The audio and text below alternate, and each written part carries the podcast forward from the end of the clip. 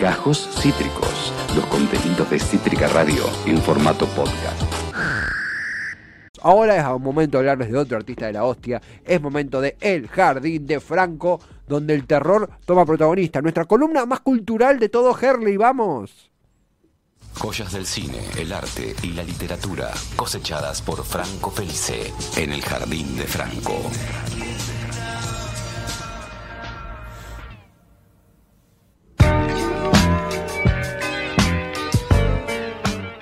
¿Cómo te va, concejal de Herley? ¿Todo bien? ¿Cómo andan chicos? Bien, ¿cómo andas Esteban? No me podía conectar, por alguna manera no la, la conexión jugó en mi contra y me asusté, pero le pegué un poco a la computadora y ya pude. ¿Me, está- me escuchás bien? ¿Me ves bien? Bueno, siempre me ves bien, pero ¿me escuchás bien? ¿Te... bien? ¿Vos me escuchás? ¿A mí? Te escucho con un poco de delay, pero sí, te escucho bien dentro de todo. Muy bien, muy bien, muy bien. Franco Felice, estudiante de letras, amigo de la casa, conocedor como pocos del arte y de la escritura, el cine y más. Bienvenido una vez más, querido amigo.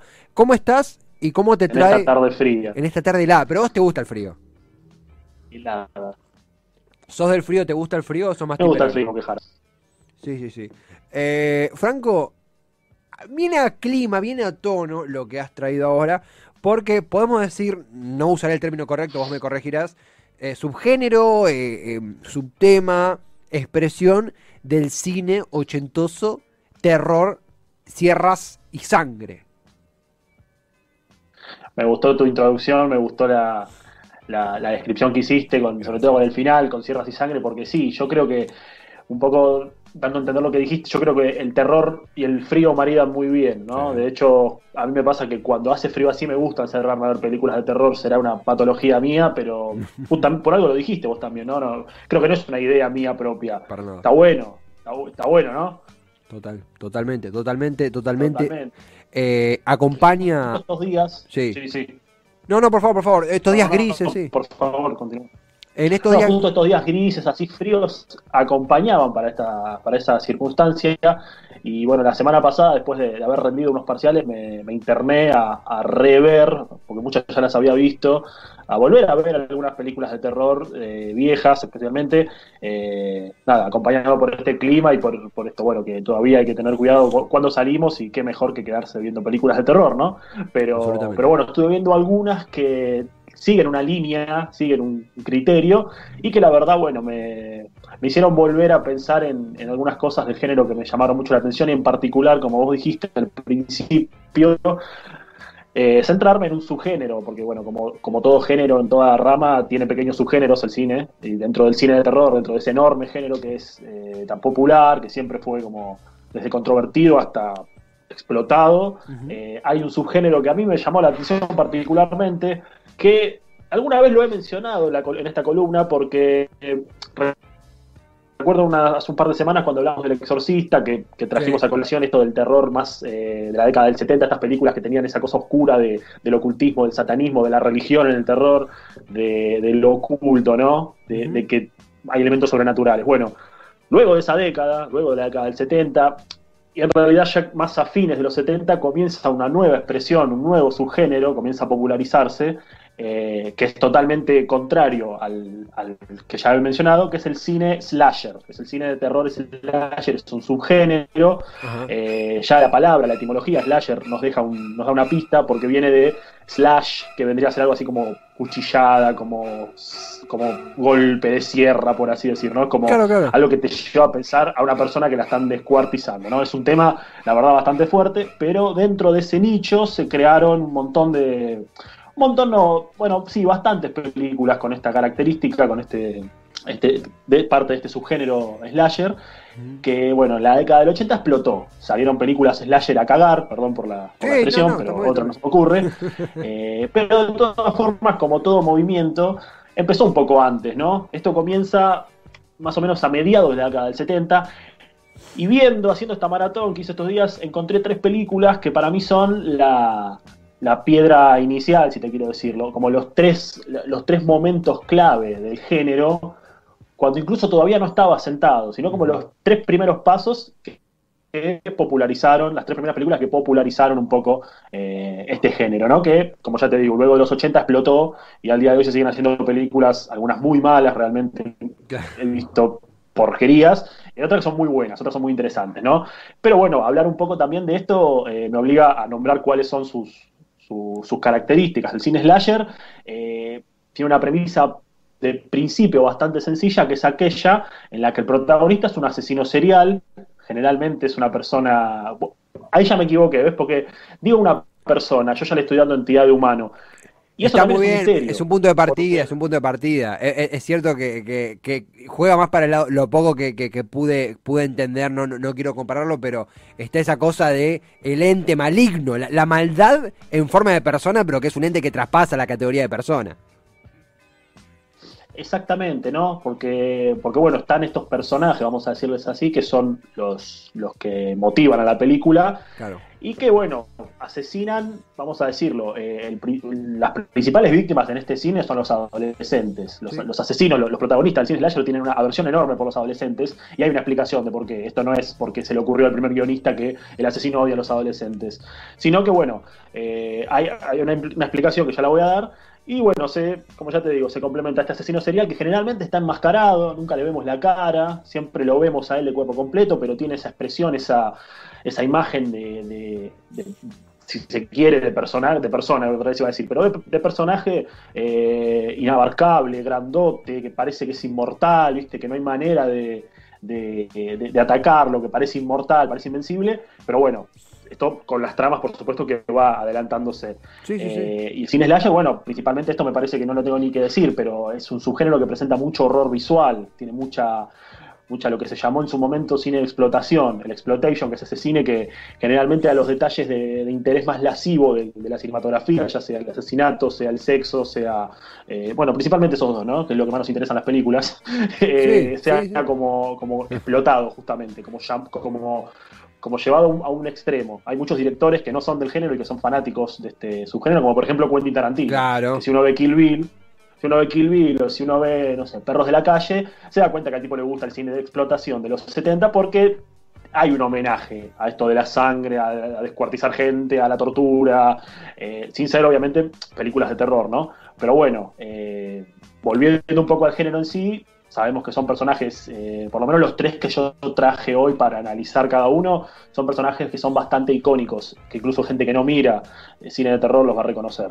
Eh, sí, no, no, ya, ya, ya, ya, y me, debo decir que cuando vos me comentaste la premisa del género, más lo que yo, subgénero, más lo que pude ver, noté ese patrón muy, muy visible de adolescentes digo esto, los actores son mayor edad, ¿no? Digo, están los adolescentes súper hegemónicos, ahí escenas de intimidad, calor, ¡fa! Corte de oreja, corte de brazos, sangre, sudor y lágrimas. Eh, y me interesaba saber cómo ese fetiche que tiene el subgénero, así que a full. ¿Cuál es, si se quiere, esa primera película pionera en esta área que querés comentarnos, Franco?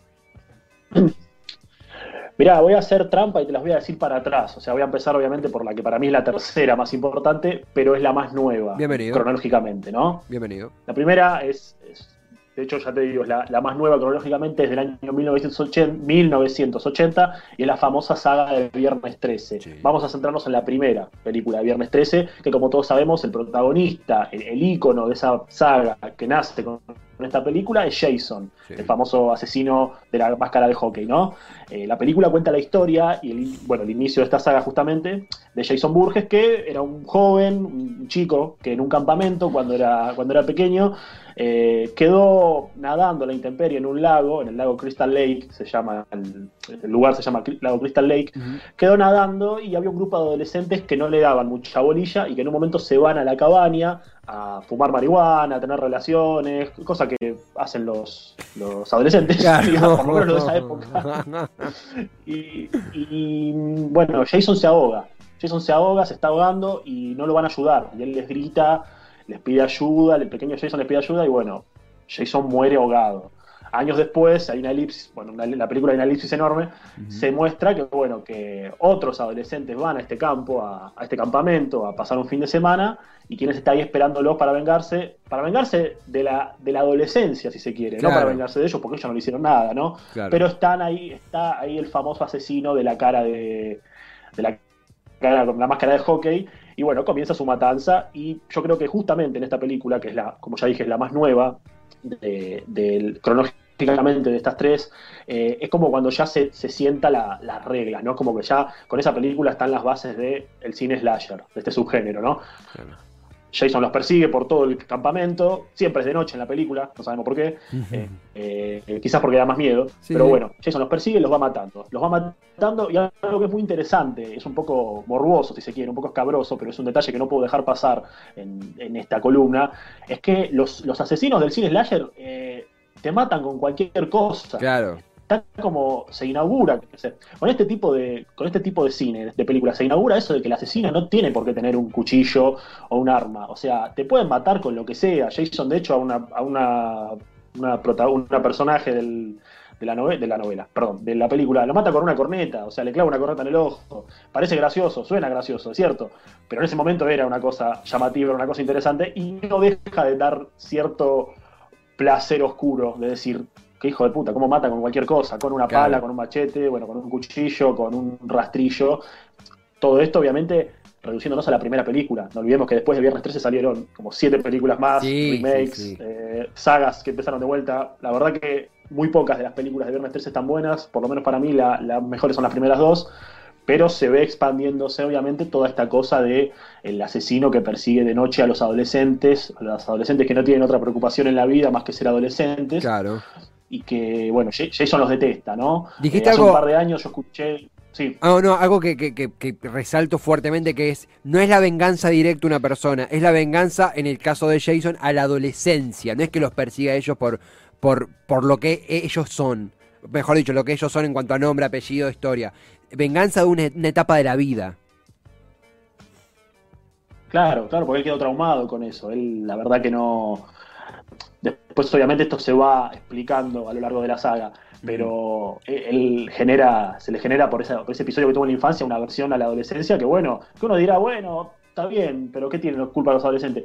Y pero es una película, sería muy aburrido si no mata a nadie. o sea, sí, si reflexiona. tendría que, si reflexiona sería Jason para psicólogo, ¿viste? No está bueno.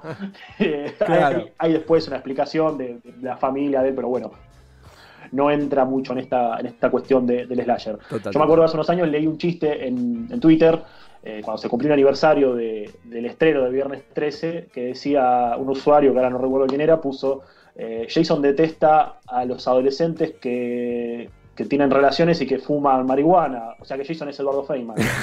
Lo quería traer a colación no podía no, podía no mencionarlo, perdón, Pero, pero, me parece me pareció destacable. Cuestión que, bueno, eh, es como la película, me parece a mí, insisto, que termina de darle eh, lo que le faltaba a esa creación de género. Y hay un detalle que encontré una vez, eh, hace también muchos años, en YouTube. Como ya te dije, Jason se encuentra en la película en el lago Crystal Lake que es un lago que existe realmente. Obviamente que a partir de la película tuvo otra fama, que bueno, un montón de fanáticos de la película han ido y todo eso. Pero vos sabés que hace unos años un, eh, equipo de, buzos, aquellos, aquellas personas que se dedican a, bucear en las profundidades del mar, eh, fueron hasta el lago Crystal Lake y, y, se llevaron una sorpresa, más que una sorpresa, un susto, de que alguien alguien, un, suponemos que un fanático o un, hijo de puta, hay que decirlo, plantó una estatua a tamaño real de Jason en el, en el fondo del océano. Yo no me quiero imaginar la reacción de ese buzo cuando estaba nadando y encontró un Jason tamaño real plantado en el suelo, en el suelo, bueno, en la base del mar. No volvió a bucear en su vida. Las películas no, no volvió a bucear en su vida. Yo no, no se metió ni a, la, ni a la pileta del baño después de, de esa experiencia. El buzo. No, no sabés que está el, está el video en YouTube de que lo encuentran a ese Jason falso y incluso verlo en video da miedo. Yo no me quiero imaginar lo que debe ser en persona, porque bueno, tiene sentido también porque Jason sale del agua, eh, siempre las películas generalmente suele morir ahogado, queda como atado, entonces tenía sentido que lo ponga ahí. Me parece una broma, como broma me parece espectacular, o sea, está muy bien hecha, pero no quisiera nunca ser el, destinatario de esa broma, porque eh, ya te digo, está muy bien pensada, eh, pero es, es, demasiado, es demasiado. Fran, acá coincido totalmente, acá Tuti pone, Tuti F pone épico, épico en mayúscula, jajaja, obviamente adhiriendo a esta broma. Eh, creo que el jajaja venía del chiste de Eduardo Feynman. que no se la hicieron a ellos. Claro. No se la hicieron a ella, es buenísima. Yo, yo no sé si se la haría tengo que tener mucha bronca porque es realmente muy, muy feo hacer eso, porque era un Jason tamaño real. No, es para un enemigo. Jason, eh, como el original, con la, con la máscara toda quemada, con, con las Sí. cadenas que le salen de la ropa. No recomiendo. Es para un no enemigo. recomiendo ir a nadar a Crystal Lake. Tenemos, además de la, de la primera, de, de- iba a decir el primer puesto, no, bueno, esta selección que has hecho, tenemos dos selecciones más. Has hablado de Jason y sé que sigue por una línea de, de éxitos de cine, pero además películas que representan. Mientras vemos al Jason ahí hundido, otra película que representa, Dios santo, que representa el, el cine slasher. Sí, la segunda película que, que elegí, porque me parece que también, que cronológica, bueno, cronológicamente es un poco más vieja, es del año 78, pero que tiene ya desde lo vamos un, un- un ingre- ingrediente interesante porque está hecha por, está dirigida, está creada por uno de los pioneros del cine de terror, de uno de esos directores más icónicos, icónicos que es John Carpenter, que muchos quizás lo conocen por otra gran película que es La Cosa, The Thing, que la recomiendo totalmente, Eh, una, una película maravillosa la cosa, pero bueno, en este caso no, no- no me voy a referir a la cosa, sino a una que eh, quizás no tuvo en su momento el éxito que tuvo Viernes 13, y estoy hablando de Halloween, la famosa. Halloween, traducida acá como Noche de Brujas, en Hispanoamérica se la llama como Noche de Brujas, y que en este caso el asesino, el, el protagonista, es Michael Myers. Sí. Un asesino, un personaje que es un poco menos quizás llamativo, menos famoso para aquel que no está muy metido en el género, porque es cierto, es menos llamativo físicamente por ahí que Jason o que Freddy Krueger, que no está en este top, pero lo menciono, es un invitado de honor Sí, sí, sí. porque tiene también sus elementos. Eh, Michael Myers es un personaje que, bueno, físicamente, como ya dije, tiene esa, esa imagen imponente de, de hombre parco, petrio, que este sí es humano, así que podemos decir hombre, y, y bueno, tiene una máscara blanca sin expresiones que también se volvió un poco un ícono del cine, del asesino del cine slasher, porque el asesino del cine slasher, ¿qué hace? ¿Por qué tiene una máscara? Porque es inexpresivo, porque no vemos lo que hace, no vemos lo que, lo que le sucede en el rostro cuando está matando. Entonces el caso de Michael Myers me parece que suma mucho desde el punto de vista, eh, desde el punto de vista físico, ¿no? Eh, estamos viendo ahí al costado la, escena de la, la primera escena de la primera película, porque, bueno, como ya dije antes, tiene también una historia. En el caso de Michael Myers, él era un niño que un día eh, asesina a su hermana sin motivo aparente. Eh, de hecho, en esta película, la película comienza con el punto de vista de él entrando a la casa en la noche de brujas, por eso se le llama Halloween. Sí. Eh, asesina a su hermana a cuchillazos de manera. O sea, no, no- no tenía un motivo.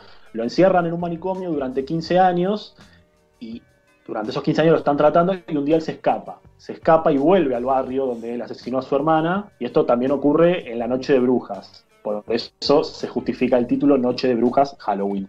Comienza una matanza, como ya dijimos antes, también un poco que se repite, se anticipa el patrón de que, veríamos dos años después en Viernes 13, ¿no? Porque acá tenemos también a Michael Myers que va casa por casa persiguiendo a un grupo de, de adolescentes que, bueno, no, se juntan a festejar poco más que tenés estar en una casa cuidando al hermano, tenés otro que está en su otra casa esperando a que venga el padre, pero bueno, Michael Myers los va persiguiendo y los va matando. Eh, en esta primera película es un poco más generoso, si se quiere, y, y usa el cuchillo, es bastante, es, es más simplista. Ya en Claro. la 2, que la 2 también está muy buena, esa es una de las pocas secuelas que me gustaron, en la 2 está más sacado, se mete en un hospital, bueno, hace cosas más espantosas, pero la 2 no es motivo hoy.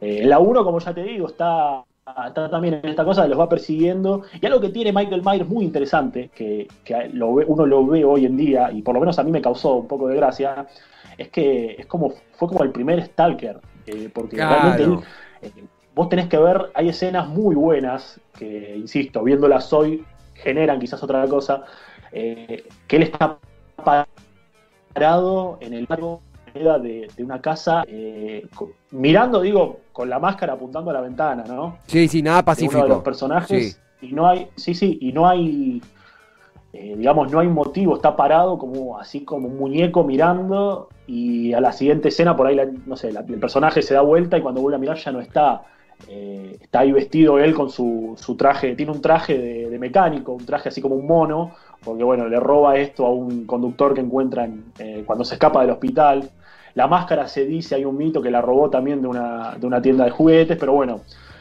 conforman bastante lo que es la imagen. ¿no? Yo creo que la importancia de, de Halloween en, en este subgénero, el aporte, es un poco la imagen de eh, el asesino, frío, distante, aparentemente invencible, y eh, es como siempre el más inteligente, ¿no? Siempre tiene una manera de meterse, la verdad que, que Michael Myers se mete en las casas de una manera que vos no entendés cómo hace. En la, película, en la primera película esto se ve muy bien, ¿no? Y, Fran, eh, eh, cuando persigue a la protagonista.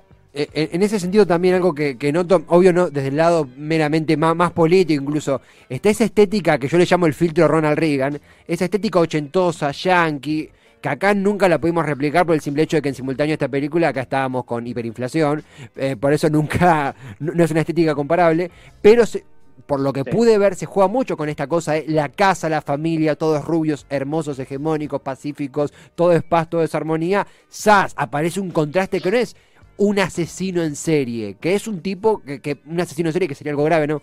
Pero no es un criminal común, es un tipo en una máscara, con un mono que te mata con una tetera.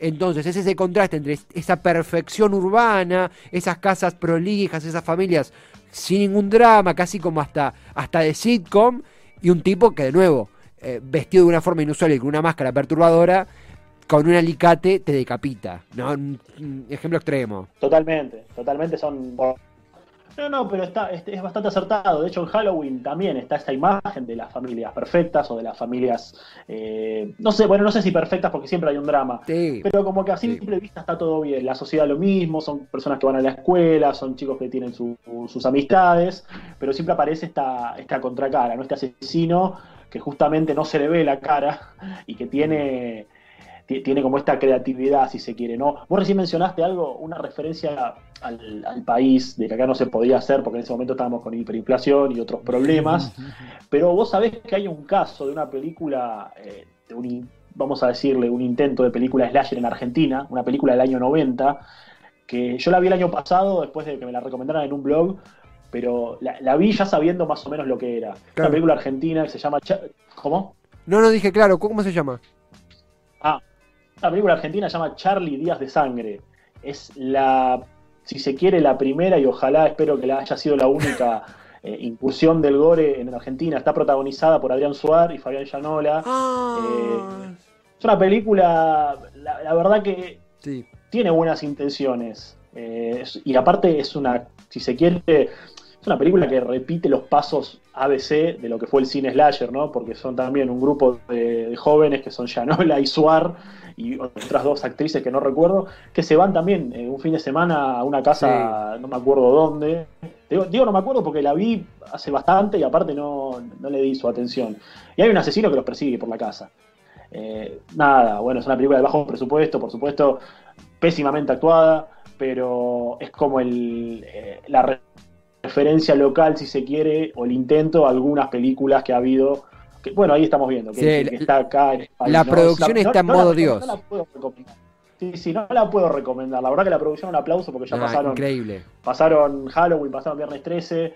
Eh, nada, lo felicito. Pero siempre, obviamente, recordemos que nos referimos, me estoy refiriendo a las primeras películas de la saga. Siempre la primera, que siempre es la mejor, siempre es como la que patea la idea principal. Porque algo que tiene también este género es que, eh, como ya te dije, en los 80 salieron películas a cagar del, cine slasher y las sagas nunca terminan, nunca terminan. De hecho, de, Halloween hay como nueve películas que, bueno, solamente dos valen la pena, porque después empiezan con lo que es la precuela, con lo que es la remake, con, lo que es la reescritura, y vos decís, pero ¿cómo? En la anterior decían que pasó esto y acá...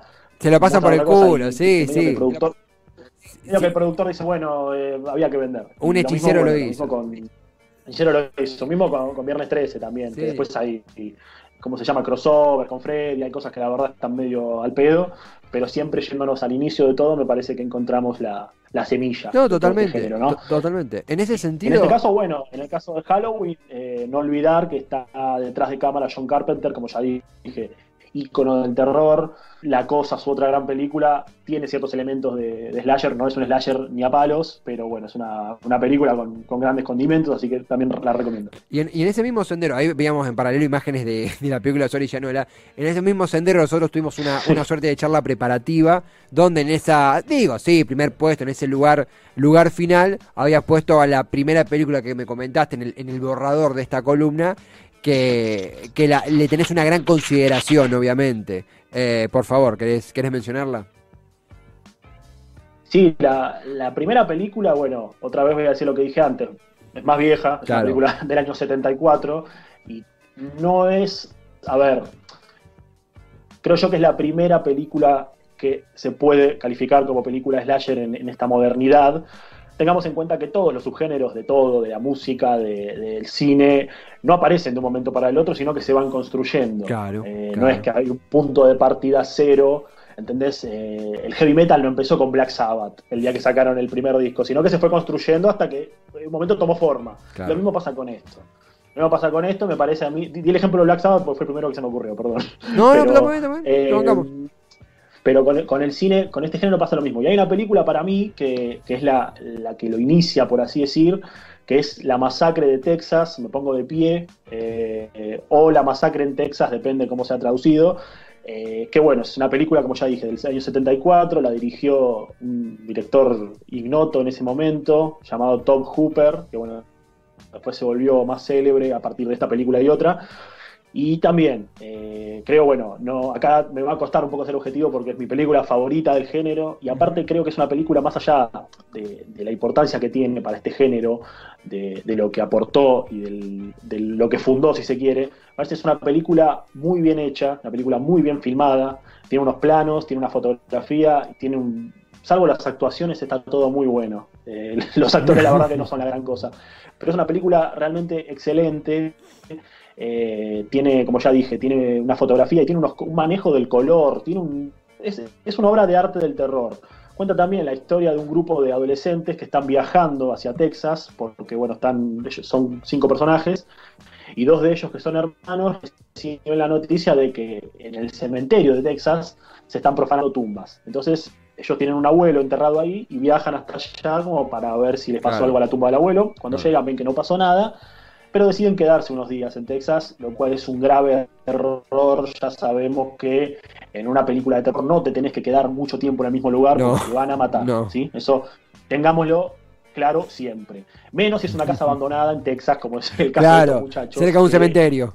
Encima les habían, les habían dicho que no se queden porque se encuentran con un personaje que les dice, miren, no vayan para allá como son medio boludos, se quedaron. Consejo mío, no se quede mucho tiempo en un lugar en una película de terror.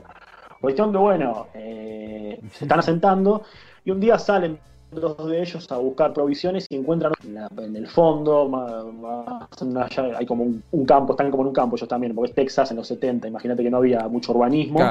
Y bueno, nada, eh, uno de los personajes se encuentra cara a cara con el asesino con el, que para mí es el mejor asesino del cine de terror. Eh, el llamado, acá se lo llamó el loco de la motosierra, pero su verdadero nombre es Leatherface, cara de cuero, que bueno, se llama cara de cuero, ya imaginarás por qué, porque al descuartizar tanta gente con su, con su cara, con las caras se hizo una máscara. Claro. Eh, eh, nada, me parece un asesino icónico del cine de terror y aparte, en este caso hay una diferencia respecto a los otros dos, a Jason y a Michael Myers que es que nosotros nos damos cuenta en la historia, sobre todo en la primera película, que Leatherface es humano, es una persona, eh, solamente que es un psicópata enfermo, que bueno, no, tiene superpoder, lo único que tiene son una motosierra, cuchillos y ganchos de carnicero, porque bueno, en la historia nos van contando que su familia iba a ser caradero, bueno, él trabajaba ahí, y lo mismo que antes, no se le ve la cara, ya te dije, tiene su máscara hecha de cuero, pero sabemos que es un humano. Sabemos que es un humano y sabemos que es un humano que incluso tiene ciertas debilidades que quedan marcadas cuando al final de la película,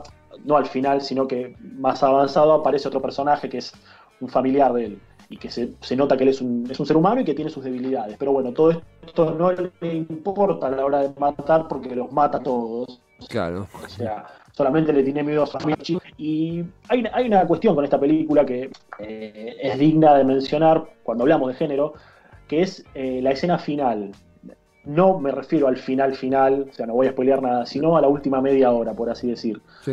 Eh, yo creo que es está fácilmente en el puesto, en, en, el top 3 de mejores escenas en cuanto a realización, en cuanto a actuación y en cuanto a significado para la historia, de las mejores escenas del cine de terror de, todo de todos los tiempos. ¿Por qué?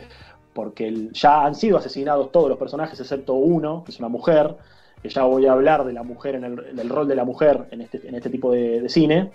Y bueno, a esta, a esta personaje la secuestran, la secuestra eh, el personaje que les dijo previamente que no vayan a esa casa, que al final resulta ser un villano, y se lo lleva, se la lleva a esta mujer a la casa donde está Leatherface, y está en Leatherface, la, la chica está secuestrada, el hermano de Leatherface, que ya ha tenido una participación en la película y que es un personaje, es un ser humano, pero está totalmente loco y es sumamente desagradable. Y bueno, este personaje, este otro, que es el que la secuestra. Eh, toda esa escena en la que ellos están encerrados en esa casa, cenando, vos imaginate lo que debe ser una cena en esas condiciones, eh, es realmente maravillosa. No quiero ponerme en fanático, que creo que ya lo hice, pero no, es una escena realmente maravillosa. Pero la merita. Es una escena. Es una escena crucial en la historia del cine de terror. Yo se las recomiendo.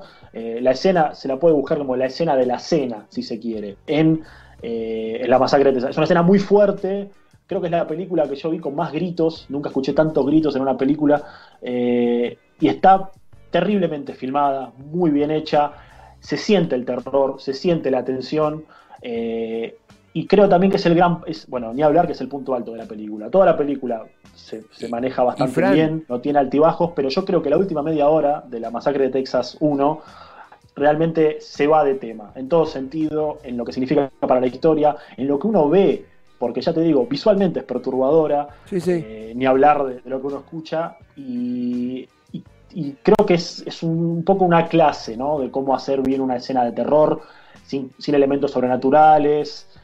Si los tuviera no había problema, pero en este caso no hay. No, no, pero... Eh, esa última escena me parece fabulosa. Y creo que es, es como el gran punto alto de el cine slasher. Sí, te escucho. No, no, porque, porque estaba pensando, primero se nota ese, en el buen sentido digo, porque lo amerita, ese enamoramiento con esa, esa admiración por la masacre de Texas, porque estaba pensando de que nos quedan elementos que tienen que ser tocados y al tener nueve minutos no me quiero permitir, no nos quiero permitir ensangucharlos porque merecen ser abordados con, con, con, con el tiempo. Yo lo que creo que está para hacer, porque creo que lo amerita plenamente, es tu columna, ¿no? Digo, podemos meter de última, arrancamos un poco más temprano a la próxima, o, o metemos un tiempo extra metemos una columna dedicada, de nuevo, si está de acuerdo, a la masacre de Texas eh, el, jueves que viene, como para, para no apurar ahora los conceptos, que va a ser una pena que conceptos que merecen ser tratados con tiempo terminen. Ah, bueno, en fin. Ah, ¿Te va a hacer esa la próxima? Es que realmente hay un solo concepto muy breve para mencionar, porque ya después tendría que, dedicarme a lo que es la saga, y la verdad que no lo merece. Perdón que te pinché el globo, pero me gustaría mencionar una simple cuestión ahora del género. Te arruiné, me arruiné, pero bueno, no es mi intención, sabes que, es con amor. Por favor. Pero hay un solo, hay un solo elemento que no mencioné que, que, en realidad corresponde a este género, no a la película de la masacre de Texas en sí, sino a todo el género, que es el rol de la mujer porque mm. uno diría, ¿qué tiene que ver esto? no Pero en todas estas películas, y en un montón de películas de los 80, de terror, de los 70 también, siempre la sobreviviente es una mujer. ¿Y qué pasa en esto?